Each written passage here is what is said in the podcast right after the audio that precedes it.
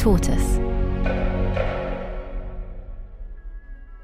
Hello, I'm Claudia, and this is The Sense Maker from Tortoise. One story every day to make sense of the world. Today, the UK Health Security Agency has declared a national incident after the worst measles outbreak in the West Midlands since the 1990s. Why are cases in England and Wales rising? That's after a short break.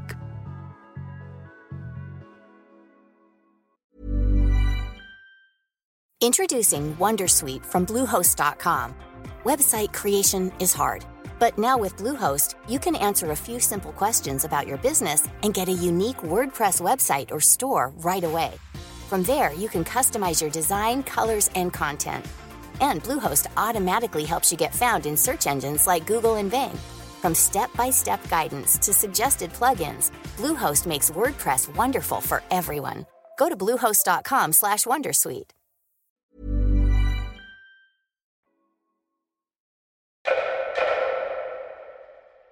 Ellie Roscoe caught measles when she was in her early 20s. Here's her mum speaking to Sky News.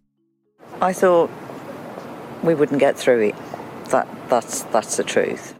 Measles is highly contagious and it can lead to life threatening complications, including pneumonia and meningitis.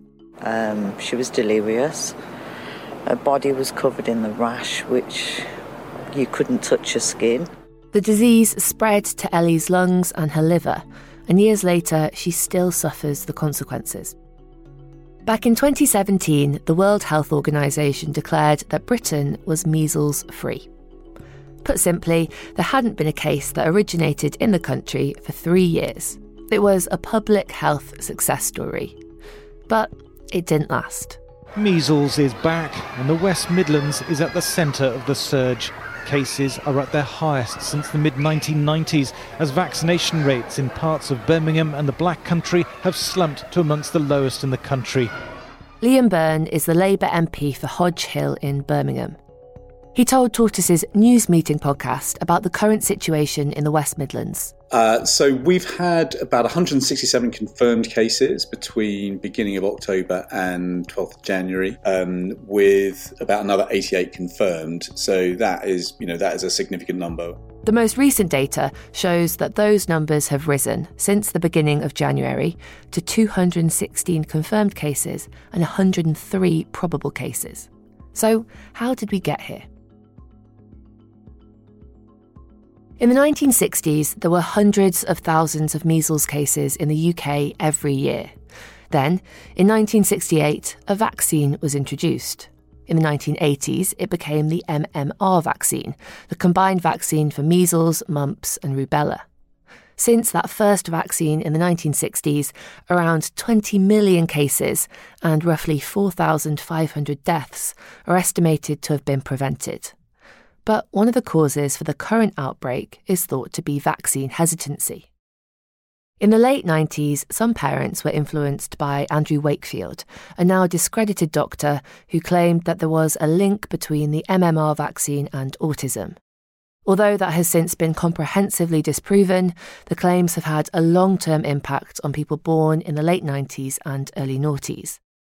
It's why Ellie Roscoe, whose mum we heard from earlier, wasn't fully vaccinated. Here's her mum explaining the fears she had at the time. Am I risking measles or autism? And I thought at the time that the autism was far worse than the measles. There has also been a general decline in vaccine uptake over the past decade, thought to have been made worse in recent years by COVID related misinformation. Only around 85% of children in the UK who are starting primary school have had both MMR vaccines. It needs to be 95% to stop the disease spreading. In some areas, like Birmingham and Manchester, it's as low as 75%. And so, the disease has spread. In 2023, there were 1,603 suspected cases of measles, more than double the year before, and four times the number of cases in 2021. But it's not just about lack of trust in vaccines. Liam Byrne, the Labour MP, thinks it's also down to underinvestment in the NHS. COVID has basically knocked the health system for six, though. So a lot of the kind of safeguards and provisions which we had um, have basically not really recovered since the COVID pandemic. And the, the reality is that in parts of inner city Birmingham, the, the primary care system, the GPs, are so thinly spread now that it is practically impossible to see a GP in uh, lots and lots of circumstances. And it's all made worse by the fact that many people don't really understand just how dangerous measles can be. That's partly because the previous vaccination campaigns were so successful that most parents haven't come across it. So, what can be done to stop the situation getting worse? We'll have more after the break.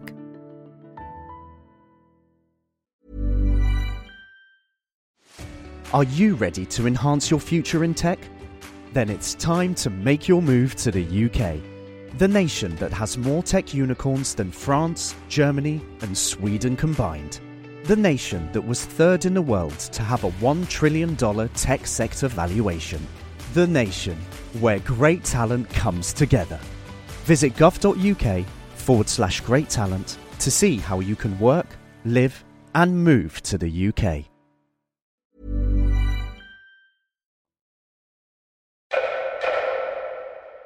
NHS England has launched a campaign to improve vaccination rates. Public health officials are contacting the parents of millions of unprotected children to encourage them to make appointments. They'll be targeting areas with particularly low uptake first, like Birmingham. Liam Byrne, the MP, says the situation requires local as well as national solutions.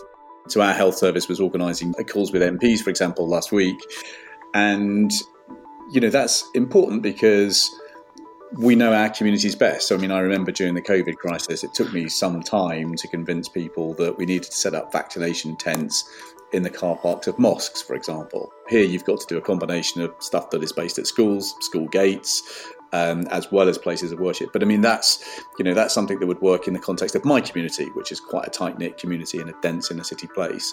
Um, but but unless you've got that kind of street level intelligence that is feeding into the kind of solution design, then you can spend a lot of time and money not really getting anywhere. But measles is also going to need a global response. According to the World Health Organization, there was a nearly 45 fold increase in measles cases in Europe last year. The organisation believes that this is a hangover from COVID when fewer children were vaccinated. In the meantime, it's probably worth keeping the symptoms in mind a high fever, coughing, sore and red, watery eyes, sneezing, and a rash.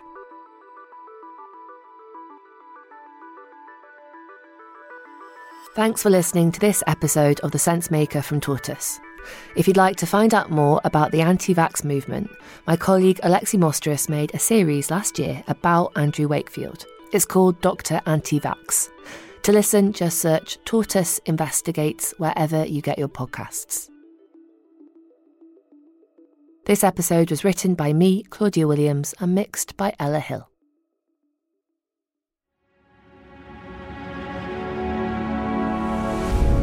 Tortoise.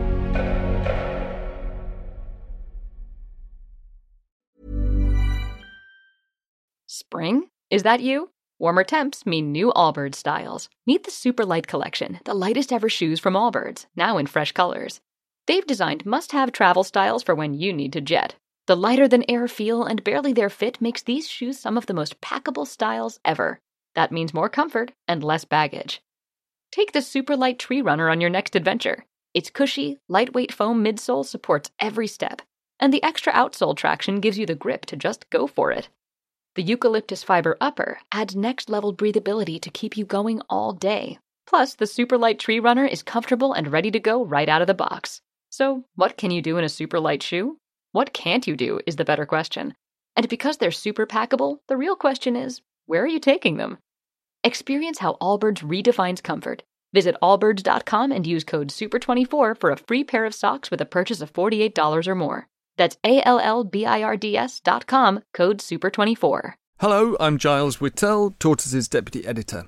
On the News Meeting podcast, we try to make sense of what should be leading the news with three guests who each pitched the story they think matters most. And once a month, we record a live episode in our newsroom.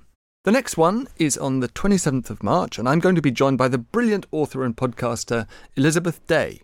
To come to the event and tell us what you think should lead the news, go to tortoisemedia.com forward slash book. That is tortoisemedia.com forward slash book.